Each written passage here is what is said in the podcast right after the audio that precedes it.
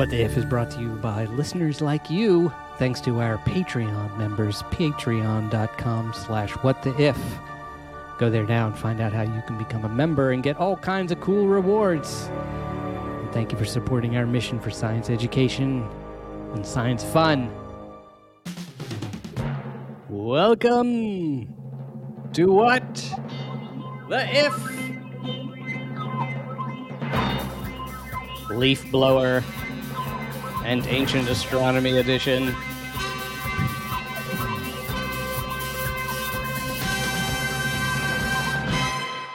Yeah, the role of lawn maintenance in ancient astronomy is generally underappreciated. I think. Um, I but like, if you go to if you go to Stonehenge, it's just a big lawn with some rocks on it. Right, but really Um, well maintained. Yeah, but it's a really nice lawn. No leaves. You won't find any Mhm. stray leaves. Mhm. Actually, you probably you may find a few.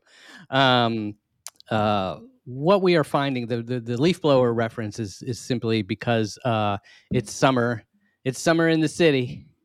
Hot time summer in the city in uh, New York City. Uh, all of us have uh, currently have leaf blowers. Actually, and as well as our our um, distinguished guest, who I'll bring in in a moment. We all have leaf blowers going on uh, outside. So lawns are being maintained across the United States today because that's just the season. And uh, my theory is that there is a central command that knows uh, when podcasts are being recorded and the leaf blowers are dispatched Hmm. post haste uh, Mm. to to find out what's going on. Gabby, how are you? How are the lawns at Rockefeller University being maintained this morning? Good. I will say they are being maintained with verve from the number of leaf blowers I have heard going off around me. Uh, but so far, today has been a day of uh, technical difficulties, etc. Oh, uh. So apologies if my audio sounds a bit crunchier than usual. I don't have the nice mic because uh, my cable decided to snap off in the nice mic. A yeah bummer. you know and it, it, it's it's uh these are excellent mics by the way a shout out to the Shure corporation for their their century long uh, you know history of making ma- mics but uh one thing about these mics the thing about usb is i don't know what's with audio companies using the little tiny tiny like and everyone who's listening i know you know what i'm talking about those cables with the most ridiculously tiny connector at the very end. That's what you plug into the microphone and they always something bad always happens so I just wish they switched to USB C. I don't have any more of like those cables. That was the last one I had, and it's permanently Right. stuck in the microphone. Um, oh my god so yeah. yeah. I mean, I think you know we do have a lot of smart people, and I'm sure we have some electrical engineers or audio engineers in our audience who could explain to us why. I bet there is something about that super because it's USB C. It's, it's a regular USB C connector at the other end of the microphone, so it goes into the computer. There's some reason, must be something about audio that. Uh, anyway, without getting too far off into that uh, into that land, maybe that'll be an if. That'll be an if. What Mhm, the if? so if. What the if all connectors? What if audio were- design was sensible? Yeah. was sensible? yeah, exactly exactly um and uh, so that's Gabby Panicia, virologist at Rockefeller University, here uh, every week helping us understand the imaginary world. Um, and that other wonderful uh, voice, the sonorous tones of are of Matt Stanley, uh, professor, um, his, historian of science at New Mhm. York University. Is that correct? Yes. How are That's things right. there? How are the uh, you don't have so much. Uh, I suppose in, in out in Washington Square they may be leaf blowing. Gen- generally, Uh, yeah, right there on right. the sidewalk. I mean, not so our, much. Yeah, our campus lawn is like a six by six patch of decaying Right. grass. So That's right. Really count. That's right. It's a GIF. hmm Pretty About much. how long the how long- big the lawn is. Um, well, Matt, I'm going to allow you because I believe he's a, a good friend of yours. I'm going to allow you to introduce our awesome guest this week. I'm super psyched to get to our if of the week. Yeah, so I'm very excited to have, as you say, an old friend of mine, uh, Gerardo Aldana, who's a professor at UC Santa Barbara, professor of Chicano Studies, um, and uh, a, a keeper of many adventures, I would say. I'd imagine we'll only get to a small fraction of, of your tales of um, hiking through archaeological sites and, and digging up exciting things. Um, uh, but he's here with us today because he has written a, a very exciting new book called Calculating Brilliance An Intellectual History of Mayan Astronomy at Chichen Itza. Um, uh, Gerardo, welcome. Thanks so much, Matt. Um, it is great connecting with you again. Uh, it's been a long time since we were grad students together. Mhm. Uh, tr- Um, similar trajectories in the end, right? Doing yeah, that's right. Fine. this for history of science. Like, where does it fit into the academy? Where does it fit into our greater world? So, it's, so thanks so much for the invitation. Yeah, very excited to have you here. And Gerardo, you come with a, a pretty awesome if that we have contrived uh, based on your book. Again, the title, by the way, for our listeners uh, Calculating Brilliance An Intellectual History of Mayan Astronomy at Chichen Itza. And you'll help us understand what is Chichen Itza. But uh, our if is um, what we, we sort of thought about. What could we do? And we asked, it was kind of imagining uh, a fanciful scenario as we like to do. Actually, Matt, uh, for our listeners who just stumbled in, Mhm. help help them understand. Before I'll, I'm all about, I will, I am about to introduce our if with all the grand fanfare that comes with such a ceremonial act. But before we do that, what, what's going on? Uh, what's well, what we're about to do happening? is um, this is there? our this is our shtick, right? Uh, Yeah. We change something about the world. Um, so something that sometimes that's something fundamental. What if there is no gravity? Um, sometimes it's what if uh, something a little more personal. What if humans had tails? Um, and sometimes we mess with history a little bit. What if things had happened differently in the past?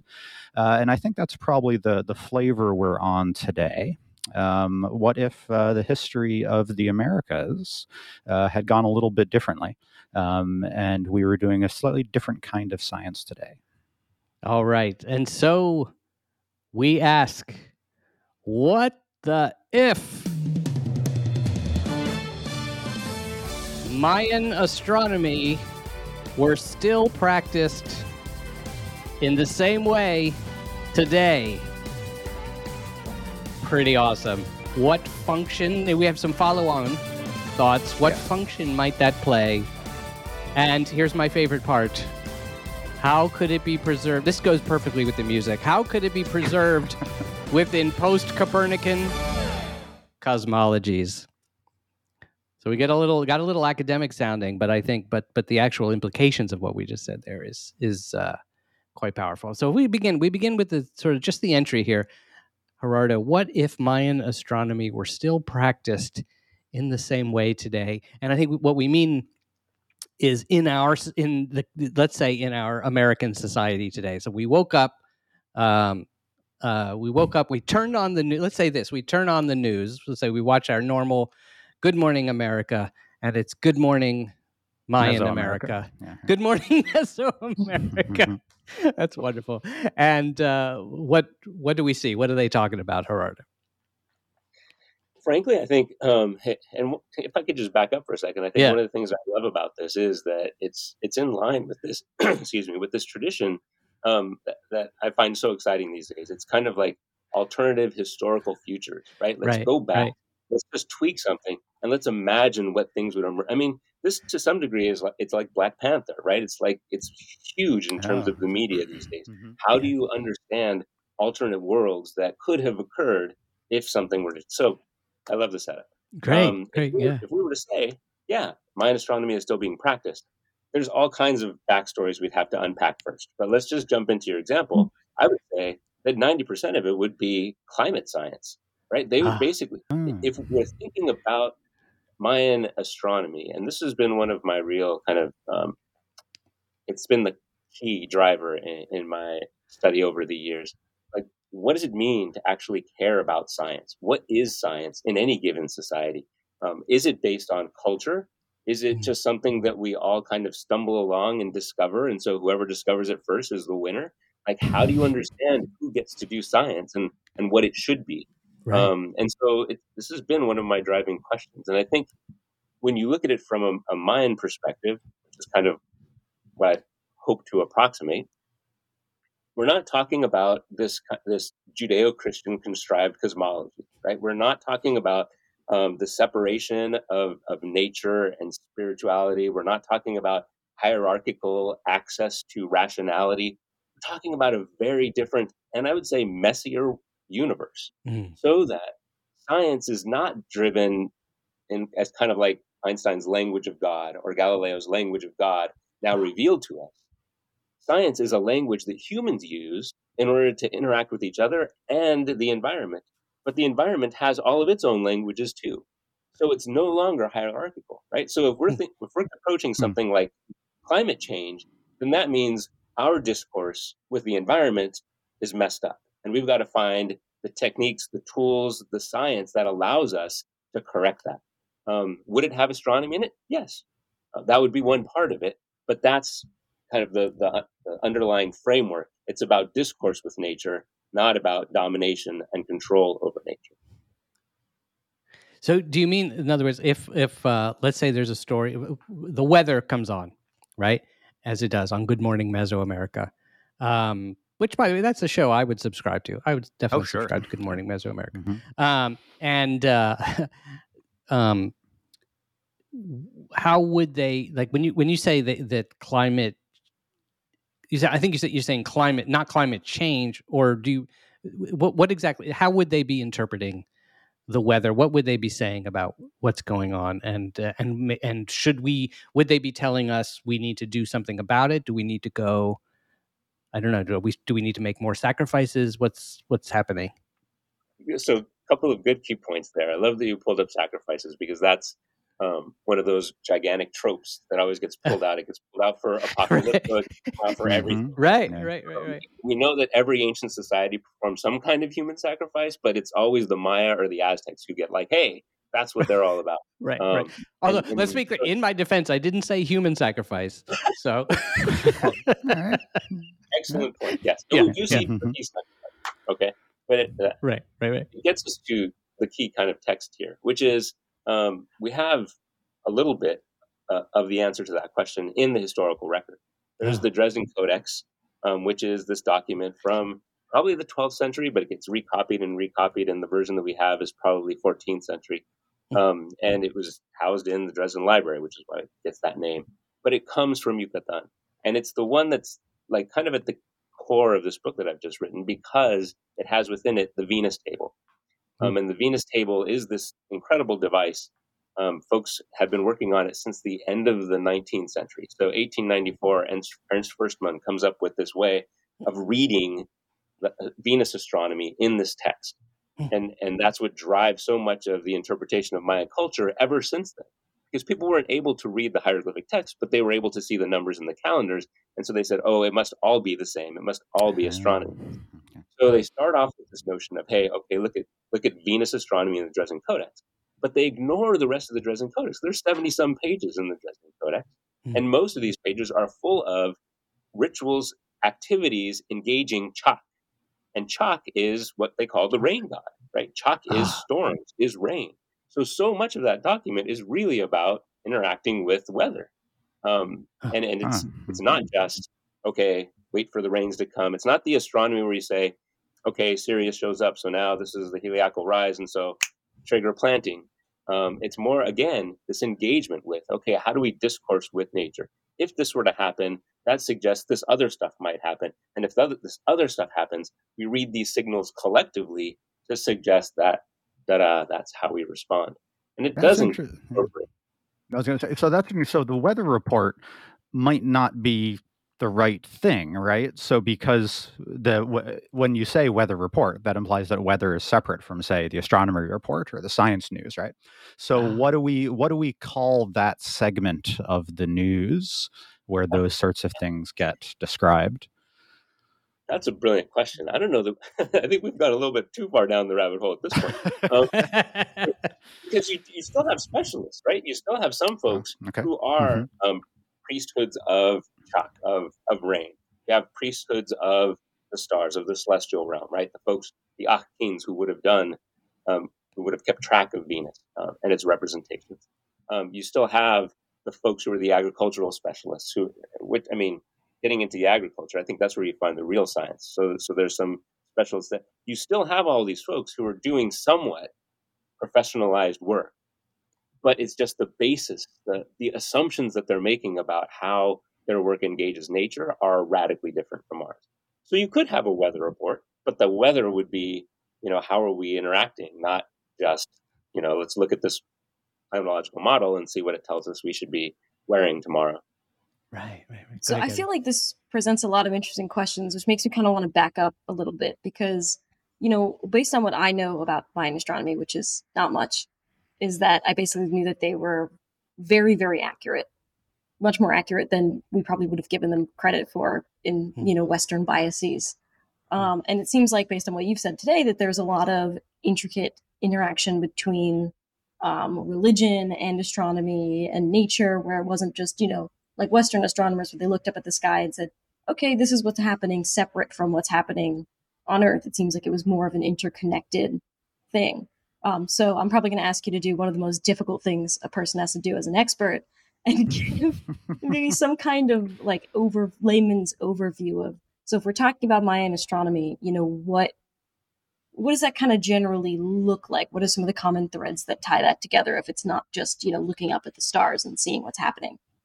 No, I can't thank you enough for that question. I mean, it's one of the, it's the other side of what I've been focused on forever, right? If you look, so this is a disciplinary issue. If you look at who's been addressing Mayan astronomy for the last hundred and some years, it's been archaeologists and physicists, right? So physicists who are interested in astronomy mm. and they're like, oh my God, there's something really cool happening here. So let me learn enough culture so that I can interpret the astronomy, right? Um, eh, hmm. but that, that means that you come with all of the biases of what science looks like from being trained in the hard sciences in hmm. our modern world. And, and that means that accuracy becomes something really important, right? People are like, oh, that's a measure of scientific activity if it's really accurate. And, and um, I love that you pulled this up because that becomes the trope for people understanding the Dresden Codex Venus table. They do all kinds of mathematical gymnastics to get it to look a certain way because they're focused on accuracy. And my, one of my key arguments is that that's not the driving force here. That Oh. science is is more of I call it an oracular science.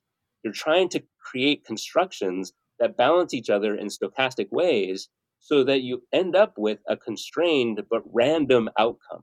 Right? So you could imagine Venus is rotating, right? So it's got these cycles. It's got five different ways that it presents itself in the morning and the evening.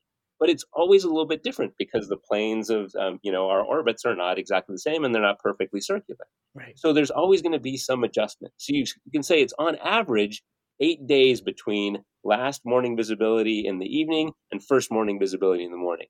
But that's an average, and it's going to be it's going to change from time to time. So if you take that and say, oh, that's a problem with our uh, model, let's fix it, then that's really the focus on accuracy. But if you take an oracular approach and you're saying that Venus is telling us something, because if it shows up early, then there's some kind of message there. The day that it shows up on is giving us the character of that message, and now you've got this little box that's kind of telling you signs about how to interact with the universe, right? So, so there's that notion of like, how do we work with um, accuracy? And then the long term perspective is we have to reconsider what we mean by Maya astronomy, right? There's like so many different forms of Mayan languages. There's 40 some languages still spoken, right? They've changed over time and Wow. by region. Wow. Astron- we have astronomical records that go back to the first and second centuries BC. There's no way they were practicing the same kind of Mayan astronomy in, um, you know, formative period times as they were in post-classic times. But we lump them all together, and it becomes very convenient to think that they're. And so that's really the Mhm. one of the driving forces behind this this book that I've just written, an intellectual history of Mayan astronomy, because we're saying let's look at these changes over time, and let's look at what the what the foci were for like who was driving interest in what kind of astronomy when, and and I argue really that like in, in the first book that I wrote, it was very much about this really esoteric language, an astronumerology, but it was for creating certain kinds of mythological texts. In this case, we're looking at an interest in this new phenomenon, this figure known as Quetzalcoatl from central Mexico. Sorry, it is kind of it's connected to the Aztecs. It starts off Toltec. It starts off Mixtec. Ah, But, interesting. So, Uh-huh. bring the Aztecs in. I know that's a bias, but um, but Quetzalcoatl show, shows up in the post early post classic period, and it looks like it looks like the, the folks at Chichen Itza have to face a decision. Who are they going to ally with in these changing times? Right, the changing times I'm talking about. We're talking about um, what folks used to refer to as the clap, collapse of Mayan civilization. Right, so around 900 AD, there's this huge um, people just leave, seem to leave, go away from the central Peten, which is the classic Maya region. Mm. what it really looks like is that folks aren't leaving that area, they're moving to the north. And it looks like that's happening because of trade relations. Trade, Oh. in that central reason for the classic Maya period, was driven by river traffic along the Usumacinta and then out the rivers of Belize. And so you could come back and forth from southern areas to northern areas through that heartland of the Maya region. But there was a significant drought at that point. Mm. And it looks like that drought probably, I mean, drought in, in the tropics is not drought in California, right? It doesn't mean that there's no rain. It means that Ah, there's less.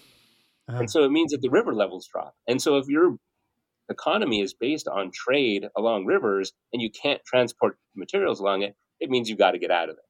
And so what I'm arguing is that at Chichen Itza, they're facing this problem. Is this drought going to last so that this uh, so that trade is no longer going to occur across the south? If it isn't, they need to ally with folks who are to the north who are going to allow them to go seafaring canoes around the peninsula instead of across the peninsula by Mm. river. They need to make that argument for is the drought going to end or not? Because then they're going to decide who to ally with accordingly. And it turns out that the folks who want to go the seafaring route are the folks connected to Quetzalcoatl. And so there's this whole arrival of the feathered serpent and Kukulkan at Chichen Itza. Oh Right. wow! So all of those things are tied together in that kind of oracular science that we're talking about. So that's super interesting, right? So if Let, it's let me just, I just, because want then just oh, sorry, define ahead, a, Phil. a define a word or when we just when we say oracular science is really just you know, define that word may jump out at people. It took me a little while actually to figure out the context.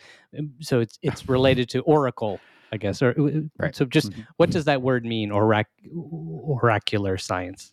Absolutely. So it's it's an oracle. So it's it's something in earlier work that I've done. I've tried to define a way. Um, uh, um, I've tried to define a certain kind of oracle, and it is this this constrained. Um, And and by an oracle, for those who don't know, an, oracle is is is someone who predicts the future. Is that right? yeah, well, so it could be predicting anything, right? So if we go Okay. all the way back to what is it like ancient Greek? Um, you're gonna have Right. to help me out. With that. Ancient Greek, when you Mhm. have the oracle at Delphi, right? So you have Right, yeah, some right. woman who is who's sitting in this cave and and like she's breathing these fumes, and then she's telling you stuff about universe that you can't get at rationally, right? So Right. that's like big picture oracle. But the notion is that it's it's it's recognizing that there are um, different forms of interaction in the universe, and you can crack them open by finding the right portal. So the oracle becomes the portal to a different type of information. Cool. if you make the assumption that the universe is not just matter floating around with energy driving it, but that there are personalities involved, then you might find other ways of accessing those personalities. And if you can say, look, let's put together a combination of math, of observation, and of um, natural phenomena, and we know that it's going to be uh, it's going to happen around this time, but we can't pinpoint it exactly. Then you've constructed a stochastic experience, and that stochastic stochasticity is what gives you the oracular experience. Right. And stochastic, you mean, is sort of a statistical. Yeah, yeah. Just so it's looking not. at- It's, it's there's a there's an element of random to us, but it's a bounded randomness. Right. Right. Okay. So go ahead, Matt. That was that was the footnote. No, no, I was going to say. So Sorry this to is interrupt. this is very Yeah. cool. That um, so it seems to me. So if we were still practicing Mayan astronomy today, um, it's that our our professional astronomers aren't just measuring the phases of Venus as Western professional astronomers might be doing, um, but rather we expect those observations of Venus to be part of a conversation about things like why California is in a drought um, and what immigration across borders might look like, and Hmm. perhaps why there's war in some places of the world and not others, and why food prices are going up, um, and that all those things have to be discussed together, right? Then that's so that's super fascinating, right? So if I want to be a scientist, uh, a, a scientist today, presumably my training looks a little bit different, right? I'm not just taking math classes. Um, what is our what is our PhD in oracular science consist of? Uh, it, to a degree, I think we are kind of practicing it today, right? So I've got some experience working with these folks who do climate science, and they're building these gigantic models where they're saying, okay, how much food production could you get out of um, Ukraine? How much food production do you get out of an alternative, which is to create agricultural systems based on oceans, right? So let's take, excuse me. let's take our agricultural production off land and move it onto the sea. And, and so there's all kinds of variables that you can introduce there that change what the outcome is. That's kind of like an oracle, right? Like you've built this gigantic model with all of these inputs and all of these different variables, and they all interact. And then you push run, and then the, the code kind of does its thing and spits out some numbers, and then you interpret those numbers. I mean, to a degree, I think there's this really nice resonance between what they were trying to do with the Venus oracle at Chichen Itza and what we're seeing um, in climate science today. I make this, another analogy, which is to um, kind of the stock market. so, so the last chapter of my book is that they're doing a version of my of Mayan astronomy today too, of hedge fund. how how granular does Mayan astronomy get? Right. So it seems like these questions that they're they're answering with this science are sort of bigger, sweeping questions, right? Do we change our trade routes? Um, you know, what does the future of our society look like as opposed to like should i play lotto today so like are, are these like like are your oracular scientists your mayan astronomers you know using this knowledge to guide society as a whole or is it sort of a little bit more you know customized is it small scale is it like you know don't buy peaches today kind of thing your, your question is spot on um, so one of the things that i loved about like exploring this side of Mayan astronomy was was to take into account that there's different experiences for different parts of society, right? Like we often think of, especially when we think of popular culture, we think of okay, Mayan ceremony. So some priest goes to the top of a temple, and all the people get um, gather at the bottom of the stairs, and then something dramatic happens. And and I think so. What I'm constructing here, though, is that there was both a, a kind of a private and a scientific life to Mayan astronomy, and then there was the public life. Hmm. So what this figure was doing, this woman um, who I call Kukulek it's not really her name. It's kind of just description in mine. It says she saw the feathered um, Quetzal star. Um, but but that's what I call this woman who I argue discovers this key factor in plotting out Venus over time. I go back and I say, well, what was her daily what was her daily work? Um, it wasn't just looking at Venus and making um, records of it. She had this project, which was just to, to go to this temple. So if you if you know Chichen Itza, you know that there's like two, maybe three things that everybody knows about Chichen Itza. There's the Temple of the Feathered Serpent, which is the one that you see the serpent coming down the stairway on the equinox. Everybody knows about that. There's the Great Ball Court, which is just this massively huge ball court that's bigger than any other ball court we have. So people are like, what were they actually doing there? Were they playing ball or like what was happening? So there's that. And then there is what they call the observatory or the caracol. Um, and I argue I'm following these other scholars saying that it's really called the tziknal, which is the Mayan name for this structure. And it's a round structure, and it also has layers to it. So they, like Eric Thompson said, it looks like a really bad wedding cake. Um, and this is the tower, the tower that rises above the trees. Exactly. Yeah. So that yeah. what you do is you get a view of the entire horizon, which is totally flat in in northern Yucatan, and so mm-hmm. it's a great place to to look at the stars. Mm. But what I'm arguing is that the, the second level isn't just for going up and viewing. There's also these windows, and we know that they had these really cool um, ceramic incense burners, right? Incensarios. Um, and so what they were what they were created as is like a bowl where you would put the incense in the bottom, but then there was an effigy on the front. So some deity's entire body would be attached to the front of the censer, and they would create these little um, paths so that the smoke would come not just straight out of the back of the incense burner, but it would go through the body and come out the hands of these little figures, so they look like they were oh, animated. Cool. And, and they and they sit in these windows. And so the argument is that what this woman is doing on a daily basis is she is making sure that the the incense burners are in the right windows corresponding to the visibility of Venus. So if you if you're walking by this building and you see that there's an incense burner and it's got its little hands and, and smoke is burning and it's in the south wind in the south facing window then you know that venus is in its um, or part of its orbit where it's invisible we can't see it it's the eight day ah. period um, when it passes between us and the sun but then if we see it over in the east window oh we know that we could possibly see venus in, in the morning sky right and then what they're doing is they're placing the incense burners in the windows in order for the public at large to know where Venus is because they're not one one getting up early enough to be able to see it themselves. Huh. And two, they don't have that they don't have that beautiful um, view from the top of the um, structure. They're down on the plaza floors, or they're Right. they've got trees obstructing their view. So it gives the public a way of knowing where Venus is in its set of visibilities. That's her day to day work, and that's the way that folks are able to say, "Hey, I'm not interested in you know what Venus is going to tell me about um, oh I don't know the weather or something. I'm interested in how this is going to affect my daily life." And then you have this whole crew of daily, like more quotidian oracular practitioners who can interpret that for you, right? So like the people who read tarot cards or the people who do divinations for you, like on the side. There's gonna a whole class of folks who are doing that kind of work based on Venus positions. What I'm suggesting is that we've got to think about the stratification of interpretations of this information across society, not just the really fun stuff where we're looking at, oh, what does it predict about this, that, and the other.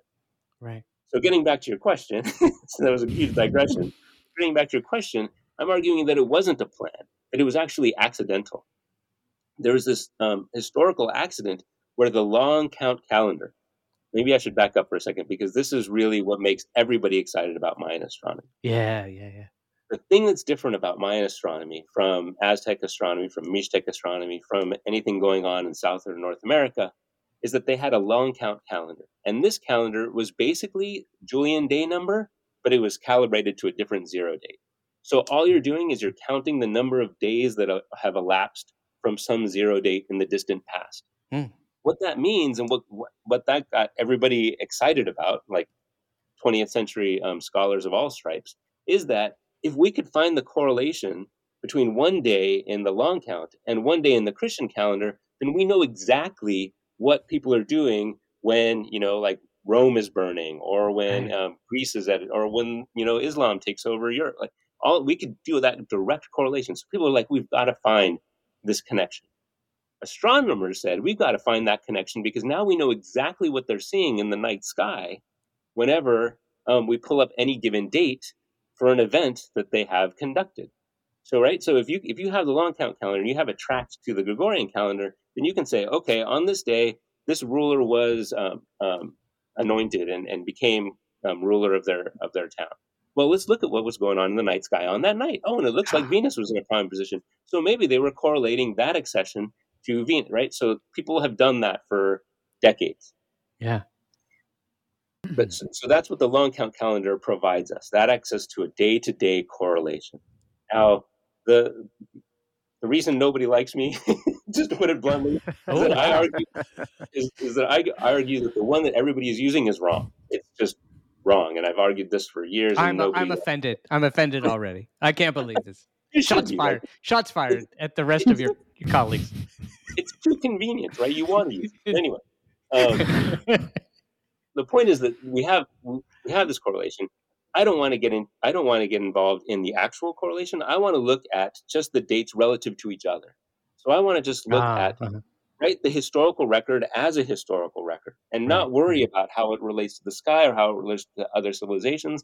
I want to focus on what it tells us about Mayan um, culture and astronomy. And when you do that, you find that there's this really cool pattern that emerges right around the time that astronomers are watching Venus at Chichen Itza. And so this woman says, hold on a second. This event is not supposed to happen on this date. Oh. This first morning visibility of Venus is not supposed to happen on a date one Ahau because there's too many cosmological um, impacts of that event occurring. And our calendar says it's not supposed to occur for another 20 years. So this is a problem for us Wow. on a mathematical sense. But when she tries to figure it out by using historical records and using um, like her observations, which is basic astronomy, she realizes that there's a way to correct her observations to the calendar. And it's by this thing called the correction factor, which is what Floyd Lounsbury figured out back in the 1980s, is built into all of the pages of the Dresden Codex Venus table. Wow. So it's just an accident that she discovers this thing. But it's an accident at the perfect time because it's an accident when everybody's saying, oh, Quetzalcoatl is really important in central Mexico, and Quetzalcoatl is intimately tied to Venus. So you can see that as saying, oh, here I figured out this great thing about Venus, and there's this interest in connecting to central Mexico through Venus. that's a reason to change our alliances in line with what the universe is telling us. What I love is if, if to make an analogy to our modern day, it's as if if the uh, Washington Monument in Washington D.C. were an astronomical temple. Um, it would also be. What I love is everything you're describing is it's if government services and astronomy and oracles and you know uh, mysticism and and agriculture. All these things are mixed. Um, so I can imagine Washington D.C. is not just an administrative center for our country, but it's also an astronomical and a spiritual center and stuff like that. it's definitely not a spiritual center. I think everyone who grew I grew up there, everyone can attest to that. Should it could use a little bit more spirit. But anyway, imagine the Washington Monument is an observatory, and there is a uh, there's a woman whose whose job it is to move the incense burners from the different you know to the different windows, so that when people go up the Washington Monument, they can they can get the observations. They can understand where Venus was this morning before they got up. Um, so um, Matt, it sounds to me like one thing I'm, I'm getting an understanding of here is something similar to the way European science evolved out of uh, how it kind of on the way to separating itself a bit more from religion. Is that correct? In other words, that they were they it was very mm-hmm. important, regardless of what you think is the root cause of the movements of the objects in the sky. It's still important to be incredibly accurate in her observations obviously you need to know you need to know what's going on and who's causing it your your story about who's causing it may change but but that happened yeah and and the reason you care about those observations will be a little bit different too mm-hmm. um, mm-hmm. so you know one of the things we're talking about here you know, so nowadays if you wanted to know about the grain harvest in the ukraine you should not ask an astronomer about that right that would be a silly oh, thing uh, to do. Uh-huh. Um, you do, I think one of the interesting things that Gerardo's pointing out here is that you do talk to climate scientists about that. So, climate scientists are willing to bring together their science with kind of human activity and social activity in a way that say astronomers are not. Mm-hmm. Um, so that's really interesting that they've they've sort of taken over that niche. Uh, astronomers have have specialized themselves into obscurity um, in in a strange sort of way these days. Um, right, astronomers that, almost they yeah. astronomers look in one direction, and that's up. Yeah, that's right, and that's far away, right? Right, um, right. right. Uh, so this, I, I, think, brings up or gets me thinking about one of the the taglines to our initial if, which is, "What does Mayan astronomy look like in a post Copernican world?" Right. So uh-huh. if we have the Webb Space Telescope and we do understand Newtonian gravity, and we've sent a space probe to Venus. Um, how do we keep on with oracular astronomy? I mean, are we still looking for Quetzalcoatl um, in the 21st century?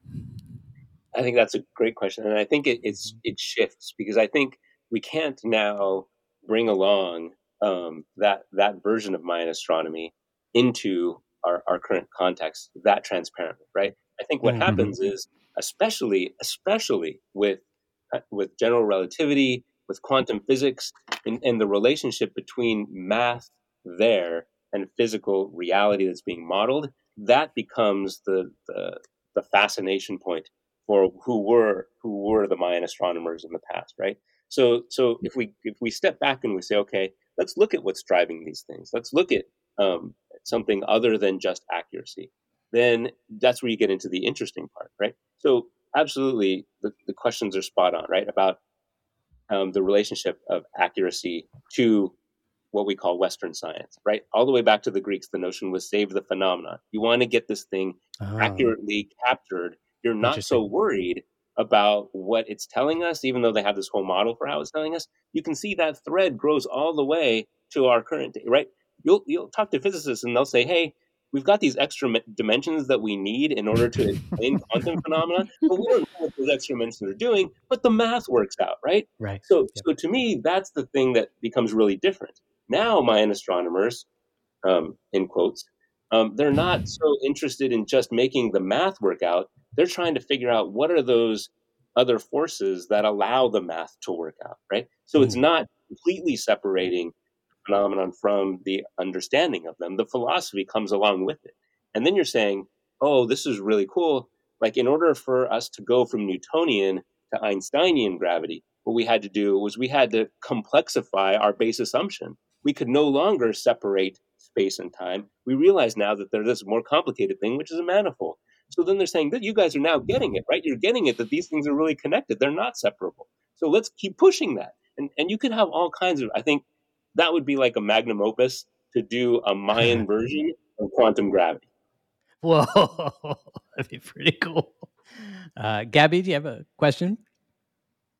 No, I mean, in general, I think it's just really neat this sort of fusion of astronomy and I guess astrology. Um, Uh, because uh-huh, I feel yeah. like most Yeah. astronomers, etc., like if I mentioned astrology to any of the cosmologists we've on here had on here, they would have digitally slapped me. Um, so it's really interesting that you get this like interpretation of the wider world through phenomenon, and I'm sure like you know with the James Webb Telescope, like you could have gone you could have gone a little bit nuts with that because there's so much for you to look at and, and potentially interpret. But but I love that too, like the digital slap. That's a great thing. But also um, the notion of what astrology is, right? And I think to some degree that's the way that I've tried to describe ancient versions of Mayan astronomy. Is it's not um, it's not this sterile mathematical process. It's really a social science of nature, right? So you're saying these folks are interacting with each other, these entities out there. We're interacting with each other, and we're interacting with them. So this it's this it's this many body problem that incorporates different kinds of agency. So it's Mm. yeah, it's a very different kind of science. It's not um, just stripped down to the most reducible form of any given entity. Uh, last question, totally just jumping the tracks a bit, but just something I've always wanted to know. So you, when you go, you've, I assume you, you've done work at Chichen Itza. Do you get? Are there times where you get to be there where no one else is there? uh, You know, and you're doing your work, and you get a. I don't know. You are you able to have that? Like, I once got to. I visited Teotihuacan, and I happened to get there extremely early, like before any of the other tourists had arrived, and it was just such a bizarre you know, it, I have to say, it's spiritual experience to stand there in front of the pyramid and being the only one there.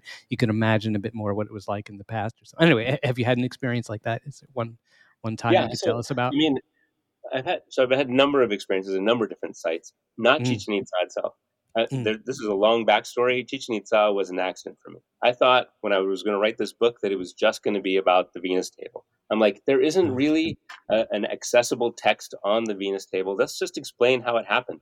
And because I took a historical approach, it ended up becoming over 400 pages and got me. I'm doing like the history history of radiocarbon dating, like related to the Manhattan Project in chapter three. And I mean, awesome. really, right? Too much.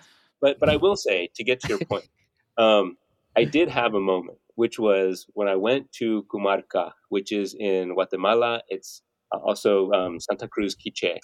It is the location um, that the authors of the Popol Vuh lived in, right? So the Popol Vuh is this is this mythological text. It's really it, people sometimes call it the Mayan Bible. It's really not that.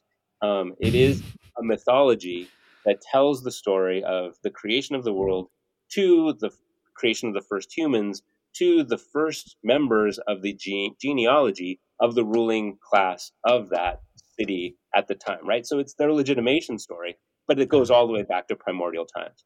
But it is so powerful because it captures so much of like Mayan thought in in multiple ways, even if it's not a Bible.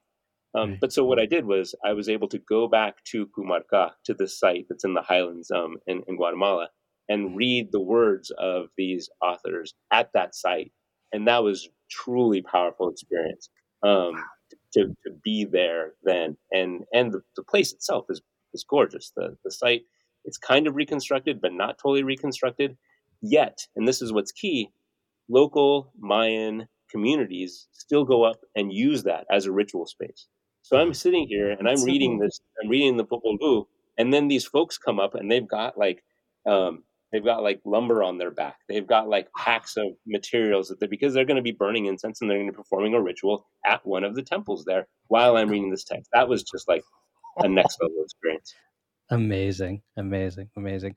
Uh, Matt, any uh, any closing thought? How do you feel now that you've? Uh, did you was Good Morning uh, Mesoamerica helpful to you today? You're going to be able to carry Oh out yeah, the rest of your day. you got you got to tune in every day. Right. Um, because it's you know it's all it's relevant on all of these different scales. It helps me understand geopolitics better. It helps me understand the phases of Venus, but also Yeah. sounds like whether I should be buying peaches today. Um, Yeah. so that's really helpful, right? Um, and to have all of those bound together in one report, I find very aesthetically satisfying. Um, I mean, that's really nice to not have to split up my experience of the world in that way. Yeah, it's a one-stop shop. So we could do a spin-off podcast on Good Morning Amer- Mesoamerica. Absolutely, I think it's a great idea. I think it's a great idea. And now the Venus report. Well, we got Yeah. Venus. Um, uh, Gerardo, thank you so much. Thank you for this incredible, incredible um, journey through through through space and time.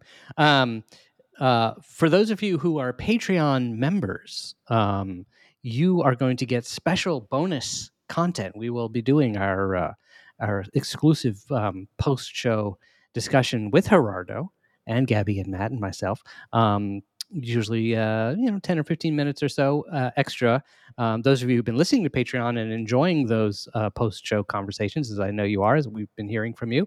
Um, know what's coming and you'll be able to get that. Uh, if you're not a member uh, already, be, think about becoming one. Uh, no obligation. You can go to Patreon, P A T R E O N, patreon.com slash what the if, and you can check out our membership program. You can get all kinds of fun things mugs, um, stickers. Um, some of our, our Patreon members have re- received a sticker recently and told me they put it on the back of their car as a bumper sticker. So they're driving. I don't know if it's if you're driving behind a car and the car in front of you has a big sticker that says "What the if." yeah, you might want to steer clear of that. Right, person, exactly. So I. I suppose that's a good safety feature. If you want to keep people away from you, put a big "What the if" sticker on. We have T-shirts, hoodies, all kinds of good stuff. Plus, every week, um, exclusive bonus content for you. Patreon.com/slash What the if. So check it out. We appreciate it. Um, if you haven't subscribed on your podcast app, go ahead and just do that too. That's totally free. Um, that just makes sure that your podcast app will automatically download the new episode for you every week, and you will be able to keep up with what's if. Um, Matt or Gabby, anything you'd like to plug this week? Anything coming up? Um, no, I'm looking forward to seeing my completed syllabi uh, for the fall. If anyone Oh, wants nice. to do that for me, um, I would be happy to take that on. But Wonderful. otherwise, no.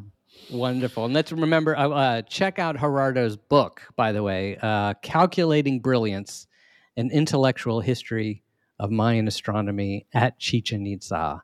And that, that's Thank from so much. University University of Arizona. Is that correct? University of Arizona Press. That's it. University of Thank you so Arizona. Press. Uh, Um, Gerardo Aldana, A L D A N A. Go ahead, Matt. I was just going to say it's a very cool book. If you're interested in astronomy, um, the history of astronomy, you should definitely check it out. And particularly, it's it's this. Uh, we have so few books that look at astronomy as it's practiced outside the Western context that really think deeply about things like gender and politics Mm, and mm. religion um, in this historicized way right? It's not just a lot so much of archaeoastronomy is just these math nerds sitting in their basement um, calculating out the the mathematical patterns um, without thinking about how it was actually done. Um, so this is just such a, a great way to look at what it the, the lived experience of astronomy in a different kind of cultural context Right, right. Gabby, would you help Gerardo come up to speed on our our closing oracular ritual uh, that we do every week? So, we have a ritual in which, together in unison, as we contemplate this vastly changed world dictated by the stars, we cannot help but shout the name of the show all together in unison in slow mo. So, if you'll join me. What?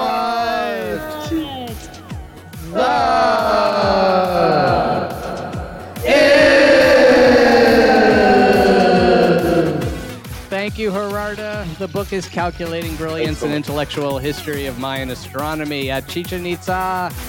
And a shout out to all our Mayan listeners, past and present. Keep an eye on the calendar. You never know what's happening. And always, as they say in Close Encounters, watch the skies. Always good advice. And that's been good. This it's been Good Morning in Mesoamerica.